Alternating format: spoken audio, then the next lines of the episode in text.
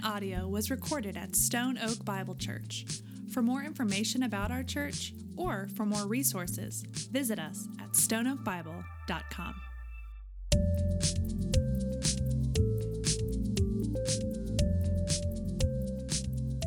Thank you for being here. Um, the passage that we are going to look at is so important. It's such a message of hope. It's a message that we need to preach to ourselves often on repeat. I'm excited about it. But sadly, uh, this is the last week in our time together in Genesis. Uh, this is the last, uh, we're going to kind of transition from this into the summer. Don't worry, we're not done. We are coming back to Genesis.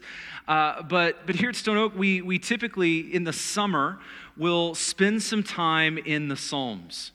And so we're excited that we are kind of transitioning. We're going to pick up right where we left off, but, but we are going to enjoy spending the summer together in the Psalms. I love the Psalms because they are so raw and so beautiful.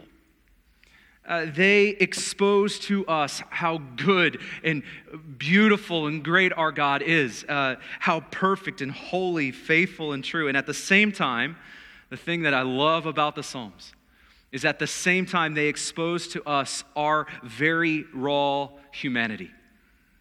The raw emotions, the sadness, the joy, the anger, the rage, the worry, doubt, fear, thankfulness, gratitude. It's all there. It's all packed. And so, no matter who you are, where you are in your life, you will be able to relate to this book. Profoundly human, yet profoundly God focused. So, I cannot wait for our time. Uh, just as a spoiler alert as well, uh, in the fall, we look forward, we're going to walk together through the book of Second Peter. Second Peter is a phenomenal book. We're, we're gearing up for that. We're going to spend a little time as well in Luke, and we're going to finish up our year in an often forgotten book, the book of Joel. So we're going to, that's where we're headed. We have a fun road ahead of us. If you're not as excited as I am, I worry about you. Cannot wait. It's going to be a good time. Uh, but like I said this morning, this message is really important because I believe this message is a message of hope. This is a message of hope that we need to hear. And so, as we look at this, as we turn our hearts to His Word, I just want to ask if you would bow your head with me. Let's pray. Let's ask God. Let's ask Him to speak. Let's pray.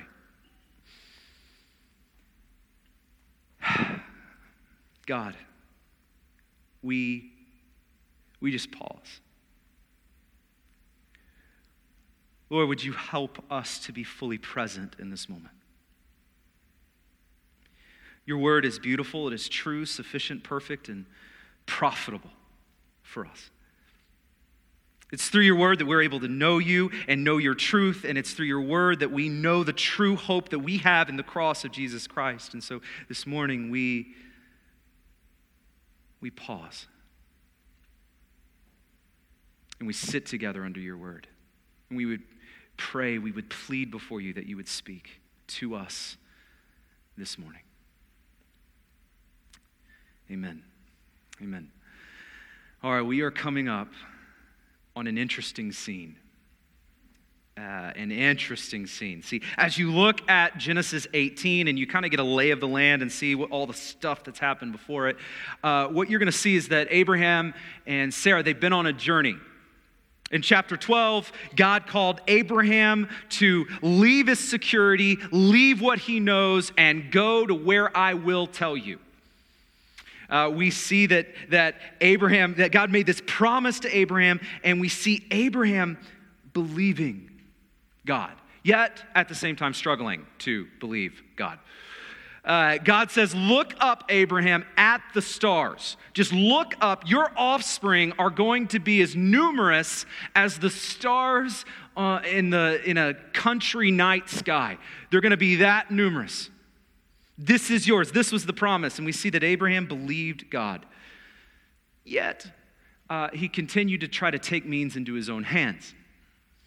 Uh, and each time he does, we've, we've seen all throughout since chapter 12, we've seen all throughout that God kind of stops him and says, No, Abram, I will bless you. I will do this. Uh, we looked last week at, at chapter 17. We talked about the fact that Abram had been waiting for 24 years God promised to him and said, I'm gonna, co- I'm gonna come through. This is yours. Now wait for 24 years for God to come through on his promise. And so in chapter 17, we see God appears to Abraham again, and he restates his promise to Abraham. He tells him, first, he changes his name from Abram to Abraham. Then he tells him, You're going to have a son. And I want us to. I want us to think about this. I love this. uh, think about this for a minute. For a minute, a seventy-year-old woman having a baby. It's pretty huge, right? Unbelievable.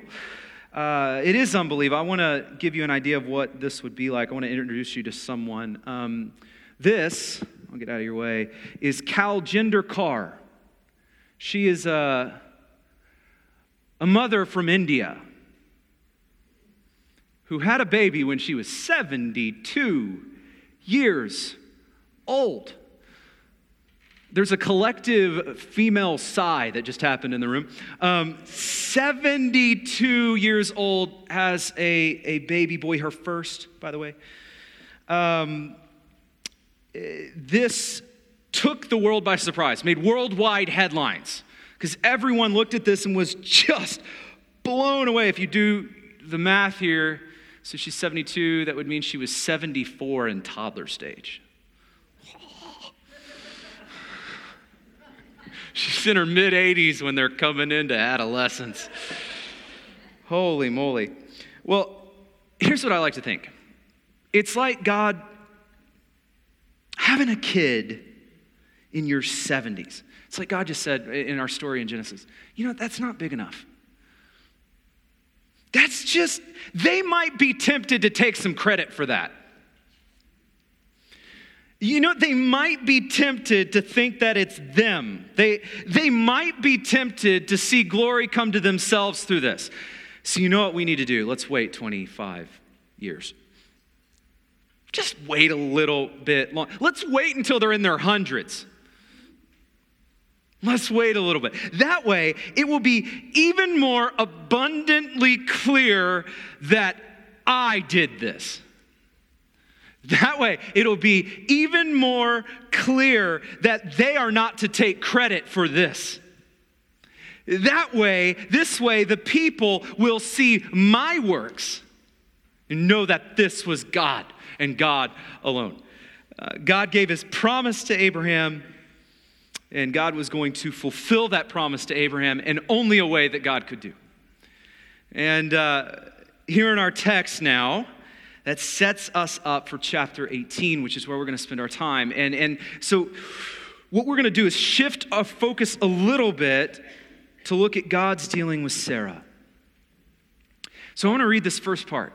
And as, as I do, it's just kind of setting us up for our time. So let's read together a, the first few verses of chapter 18. Says, And the Lord appeared to him by the oaks of Mamre, where he sat at the door of his tent in the heat of the day. He lifted up his eyes and look, and behold, looked and behold, three men were standing in front of him. When he saw them, he ran from the tent door to meet them and bowed himself to the earth and said, O Lord, if I found favor in your sight, do not pass by your servant. Let a little water be brought and wash your feet and rest yourselves under the tree. While I bring a morsel of bread that you may refresh yourselves. And after that, you may pass on. And since you have come to your servant. So they said, Do as you have said. And Abraham went quickly into the tent to Sarah and said, Quick, three seahs of fine flour, knead it, make cakes. And Abraham ran to the herd and took a calf, tender and good, and gave it to a young man who prepared it quickly. Then he took curds and milk and a calf and they, uh, that he had prepared and set it before him. And he stood by them while under the tree while they ate. Um, this sets up our scene. Let's pause here for a moment. Here's what we see Abraham is having a moment with God. He's in the heat of the day. Text says he's in the presence of the Lord, and he was startled out of it. Um, by the way, have you ever, has that ever happened to you? I could not help, I have to share this. I, I, um, I couldn't help but think of a time. I was in my office. It was really early, early, early in the morning. And I was having some time before the world wakes up. It's an introvert's dream, right? It's just quiet. It's just quiet. I was up, I was praying and, and reading and writing. It was quiet, it was peaceful. I could hear everything in the house. If there was a mouse that ran through our house, hopefully there's not, my wife would lose it, but if there was, I'd hear it, right? Or so I thought. At this one particular moment, my eyes were closed, and all of a sudden, uh, I felt fingers in a little hand touch my arm. I jumped so so high. It was so quiet, and I just jumped. It scared me to death. And somehow, it was somehow Theo. Theo's my youngest. He was barely three at the time. He had just snuck in, snuck, middle of the night, just snuck in. And the funny thing about it is, when he did it, he knew he did it. I looked, and he had this little smirk on his face, like, Daddy. Um, he knew what he did. I get the feeling that this was one of those moments for Abraham. He's having this moment in the presence of the Lord. And, and he is startled and he, jumps as three men are all of a sudden in front of him. Uh, just they appear suddenly and they appear quickly, and we get the, the impression here that Abraham shows them, he scrambles to show them hospitality. Just is scrambling, like, oh, okay, let's get a goat. Like, he's trying to show them hospitality here in this moment. Um, Understand here, though, that this is a supernatural scene. Uh, we, we get the sense that Abraham is aware that something special is going on. It's in the presence of the Lord. Three guys appear. Something special is going on. But we also get the sense that he's unaware of what it really is. Uh, we, this unique scene is referenced again for us in Hebrews 13. You don't have to turn here, but it says, Let brotherly love continue, encouraging the church to love each other, right? And then in verse 2, do not neglect to show hospitality to strangers. Then it goes on to say, For thereby some have entertained angels unawares. This is a reference to our, our man Abraham here, seeing these men and showing them great hospitality, knowing that something is going on, but not knowing what is going on or who these guys are. He did this while unaware. So he scrambles in, in order to show these visitors incredible hospitality. Hospitality that the New Testament writers are going to point back to and say, Church, be like that. Be like that. But in all of this, there's something special and something supernatural unfolding. So let's continue on, and I want us to watch together how this, how this unfolds. Verse 9. They said to him, Where is Sarah, your wife?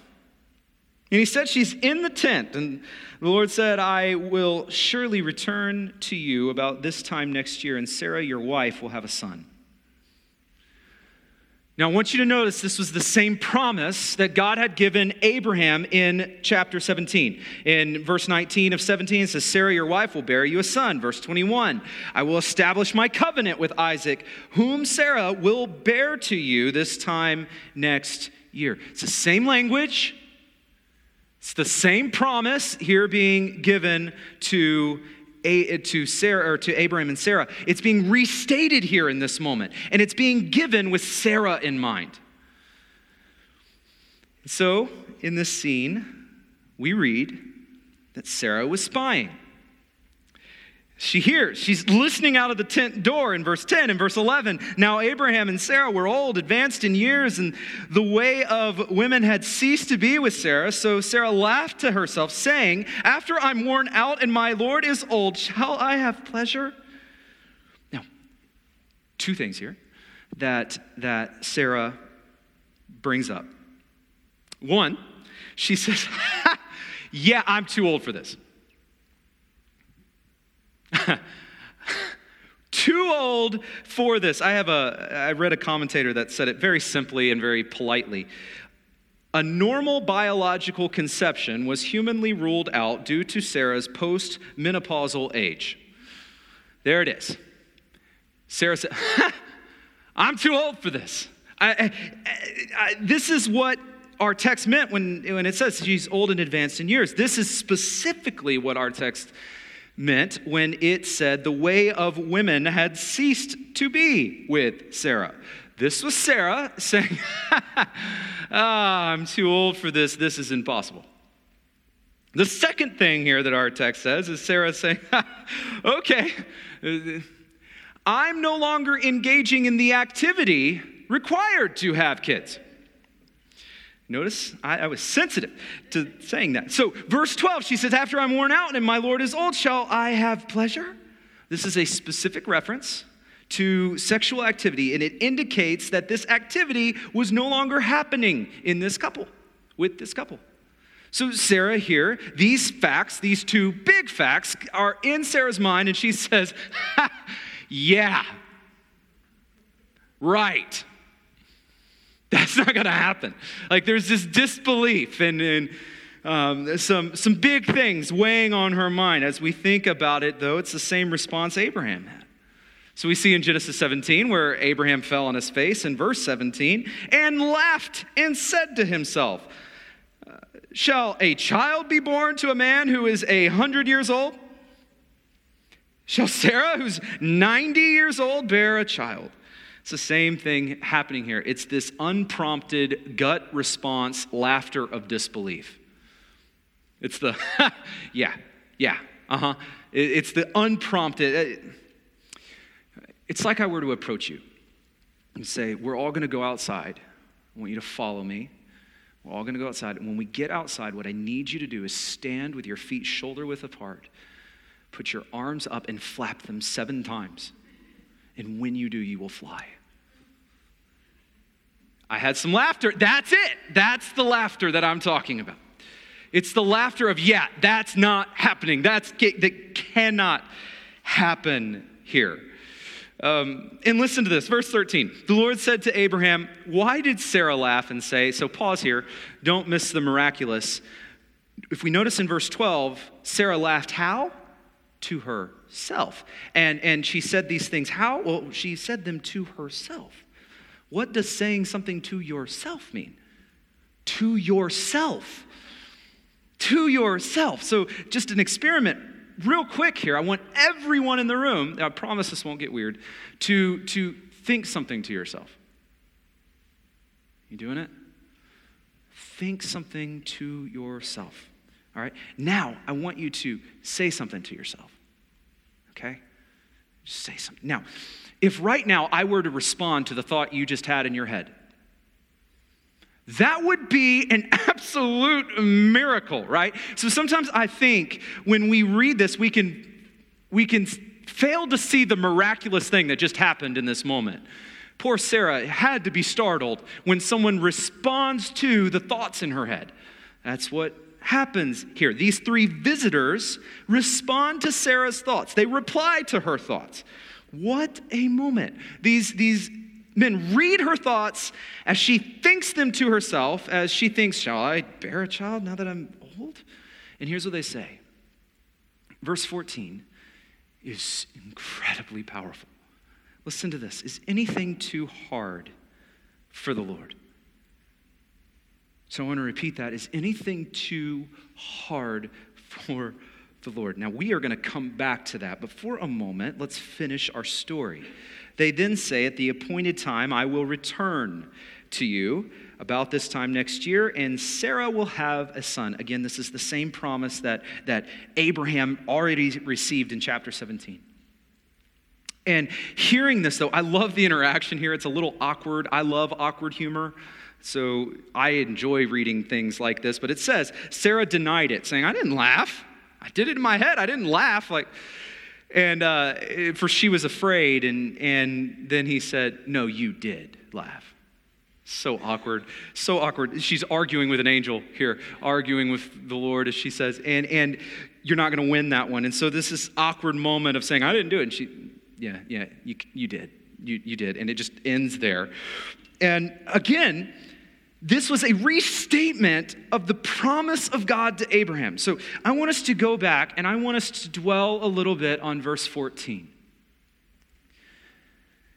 Is anything too hard for the Lord? Is anything, another word you could use is difficult for the Lord? Another way you could translate this is anything too wonderful for, for the Lord? A hundred year old couple, that's not an obstacle for the Lord. A post-menopausal woman is not an obstacle for the Lord. The things that are impossible are possible with him. There's nothing too difficult, there's nothing too hard, there's nothing too wonderful for our God. When our God says he's going to do something, when our God says he is going to do something, regardless of the obstacles, he will do it. He will do it. The impossible is possible, the improbable is reality. This is the God that we serve. So God makes this promise to Abraham and Sarah, and he is going to accomplish it. He is going to bring this to be. There's nothing that can keep him from accomplishing the thing that he promised to them to do. There's nothing. So let's drive this down a little deeper, and I want to invite you to turn with me to the book of Matthew. Matthew chapter 19. Uh, I want us to see something here together. I want us to realize something together. Um, our God is a God who accomplishes the impossible. Our God is the God who is unbound by limitations, and our God is still in the business of doing the impossible. And this is made abundantly clear in the teaching that Jesus gives in Matthew 19. So I want us to look at this text and I want us to do so in parallel to Genesis 18. Understanding this is our God, this is still our God, understanding that He still accomplishes the impossible. So, here, Matthew 19, follow with me here. I'm going to summarize it and then we'll jump in. He's, we have a rich young man who approaches Jesus and asks, What can I do to get into heaven? Uh, how can I be good enough? Jesus replies to this and he says, Why do you even ask what is good? There is no, there is only one who is good. And then Jesus says, If you want to enter life, keep the commandments. So the man says, then, bold question, well, which ones? See, he's still trying to accomplish this on his own. He's still trying to wrap his mind around he, uh, ways he can do this right? And, and so Jesus here lists off a few commandments, and hearing this, the young man says, Awesome, got it. Anything else? Is there anything else? And Jesus here in this moment points directly to this young man's heart. Directly to his heart. Verse 21. Jesus said to him, If you would be perfect, Go sell what you possess and give it to the poor, and you will have treasure in heaven. And come and follow me. When the young man heard this, he went away sorrowful, for he had great possessions. Now, just pause. We're going to pick it up here. Is Jesus telling us that we all need to sell everything we have, give it to the poor in order to go to heaven? A resounding no. No, that is not what is, is, is being revealed here. What Jesus is doing here is Jesus is beautifully revealing the idol in this man's heart. Don't lie, got that. Materialism, uh, the, he's, he's pushing, driving down into this man's heart. And this man was unwilling to do that. What had happened is, is selling his possessions, that was off limits to this man. Don't, anything but that. And he walked away. He went away saddened. Even after Jesus asked, Hey, come follow me. And he walks away saddened. Before we read on, don't be quick to judge. I wonder how many idols that Christ would drive down to in my heart. I wonder if, if how many idols Christ would reveal in us. And this is why Jesus says, There is only one who is good. There is only one. And it's in this moment that Jesus teaches his disciples. And I, I want us to drive down into this in, in verse 23. And Jesus said to his disciples, Truly I say to you, only with difficulty will a rich pe- person enter the kingdom of heaven. Again, I, I tell you, it's easier for a camel to go through the eye of a needle than for a rich person to enter the kingdom of God. Just real quick camels are, were the largest land animal in Palestine at the time. The eye of the needle, smallest hole. All right, so let's not get caught up here. Big animal, biggest animal, smallest hole. The wordplay that Jesus uses here is so simple. It's that, uh, it's, it's that Jesus says it's, it's an impossible task for a camel to pass through the eye of a needle. It's an impossible task, and that task, that impossible task, is actually easier to accomplish than a rich person getting to heaven.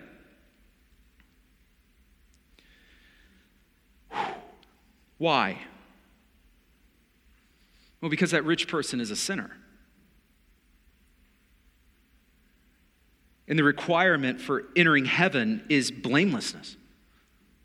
It's perfection. That's why Jesus says, if you want to be perfect, you remember what God told Abraham in, in chapter 17. He says, I am God Almighty. Walk before me and be what? Did he say pretty good? Be as good as possible given your circumstances? Did he say, be above average? Walk before me and be good ish. Did he say that? No. He says, I am God Almighty. Walk before me and be blameless. We've talked about this, but God is not looking for pretty good people. God is looking for blameless people. And Jesus tells us there's no one good, there's no one blameless other than one, and that is Jesus Christ, the blameless one. So Jesus is clear yes, it is impossible for a rich sinner to go to heaven. And I'll add because scripture also shows that it's impossible for a poor sinner to go to heaven. While we're on it, uh, it's impossible for a male sinner to go to heaven, as well as a female sinner to go to heaven. It's impossible for a young sinner. It's also impossible for an old sinner. In fact, it's easier for the largest known animal to pass through the smallest hole than for one sinner. One sinner to enter heaven. After reading that, I want you to remember our text. Is anything too difficult? Is anything too difficult for the Lord? Remember what he said. Our, we said God will accomplish what he has willed. There's no obstacle that's going to stop him. Impossible is possible. There's nothing too difficult. So let's continue reading with that in mind. Verse 25.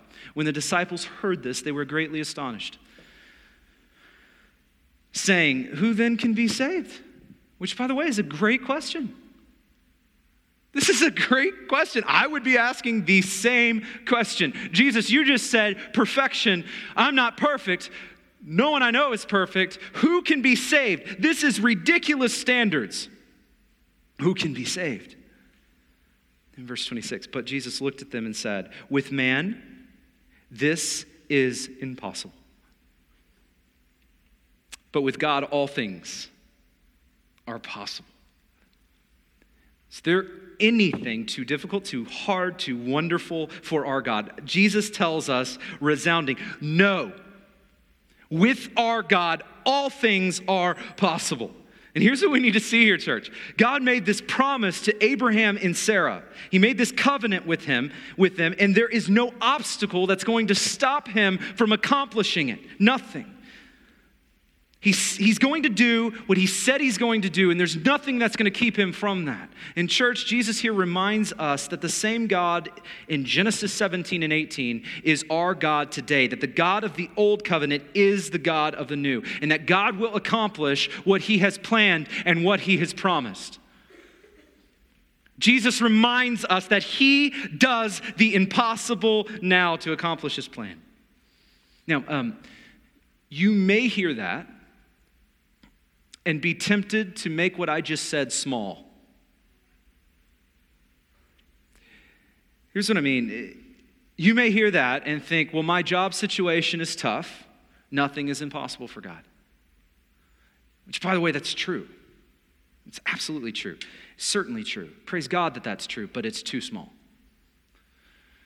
You may hear that and think, well, I'm having some tough relationship things happening right now, but nothing is impossible for God.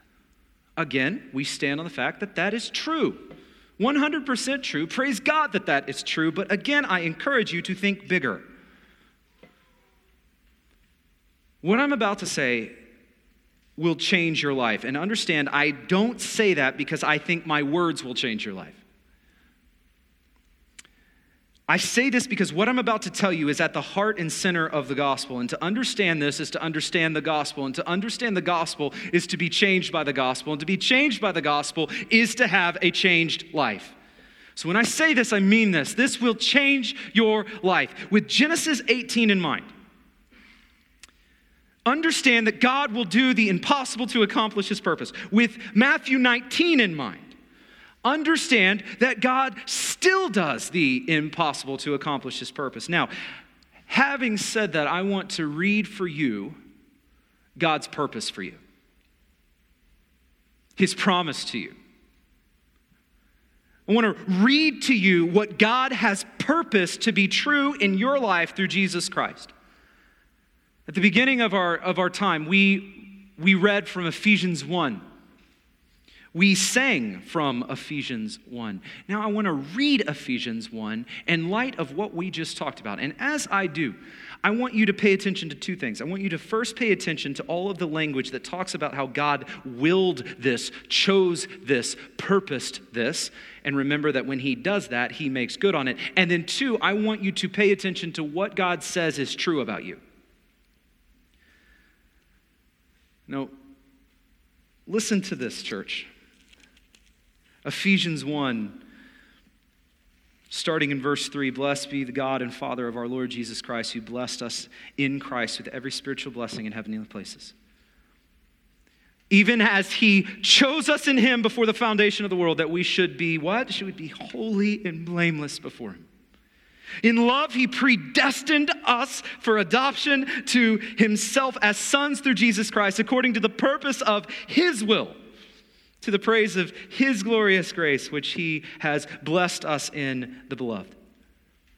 In him we have redemption through his blood, the forgiveness of our trespasses, according to the riches of his grace, which he lavished upon us in all wisdom and insight, making known to us the mystery of his will, according to his purpose, which he set forth in Christ as a plan for the fullness of time to unite all things to him, things in heaven and things on earth. In him we have obtained an inheritance, having been predestined according to the purpose of him who works all things according to the counsel of his will.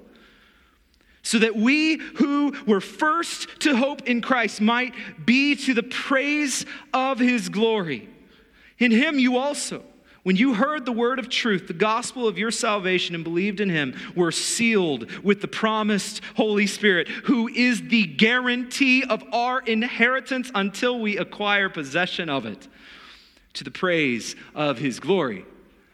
Now, God's purpose for your life, for those who are in Christ. You ready for this? Let's just take these statements as they are.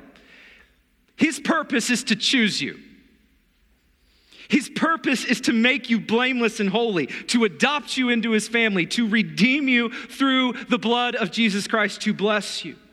His purpose is to forgive you of your sins, to lavish His grace on you, to make known His will to you, to give you an inheritance and a purpose, and to seal you with the Holy Spirit to guarantee that all of these things will happen just as He said it would happen forever and ever.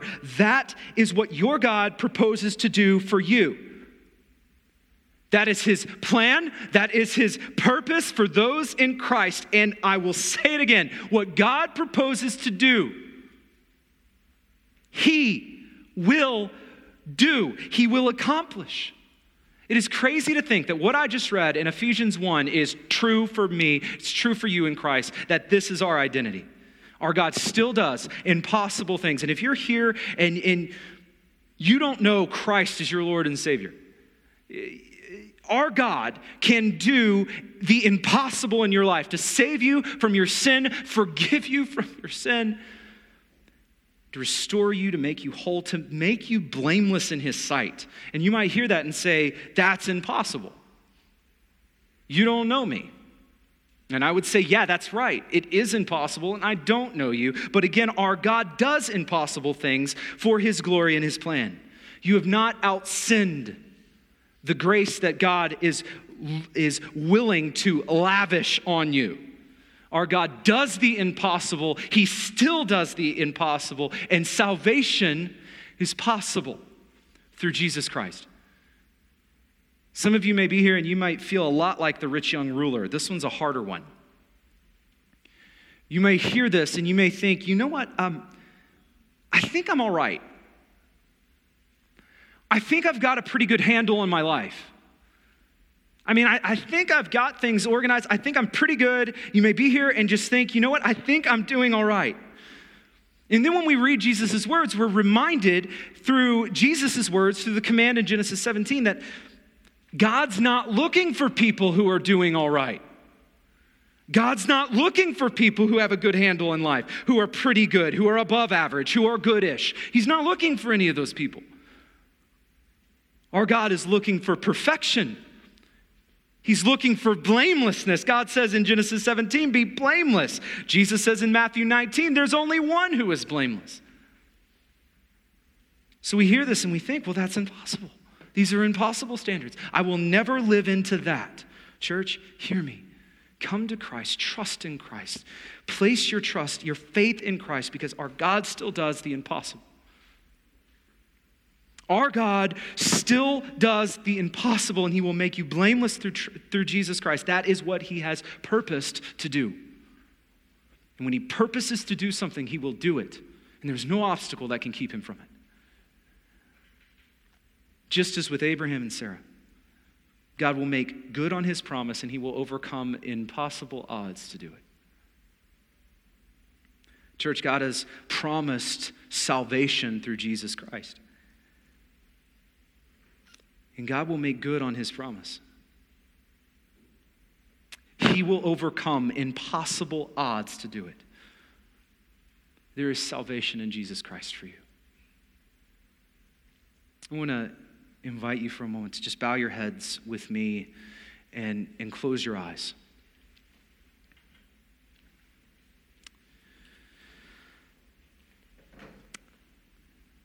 Listen, I just want to take a moment for reflection and response.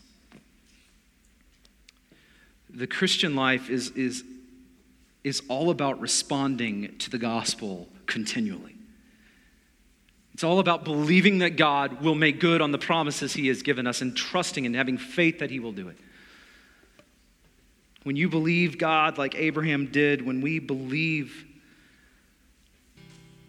in God's plan that's accomplished through Jesus Christ, the Bible says that we are saved. The Bible says that, in, that Ephesians 1 is yours. That Ephesians 1 is your identity in Christ. And so I just want to take a moment, not to rush, but to respond to Him. Lord, you have accomplished impossible things. There is nothing too difficult for you. There is nothing too wonderful for you. There is no obstacle that is too much for you. There is no sin that is too sinful for you to overcome by your grace. There is no sinner that is too lost. There is no blind eye that is too blind. There is no heart that is too hard. There is no one who is too far gone. No one. Because you are the God of the impossible and you enjoy, you take, you, you show your glory in doing the impossible so all would see and know that it was truly you. Lord, nothing is impossible. The most amazing thing that you have done, Lord, is saving broken people like me. Saving sinners and making us blameless in your sight and giving us eternity. Lord, you do impossible things. And I am a first and foremost example of that. Lord, we as your people are the first and foremost example of that. Lord, we trust you. We place our faith in you. We believe that you will make good on your promise, that you will accomplish what you have started and what you have purposed to do.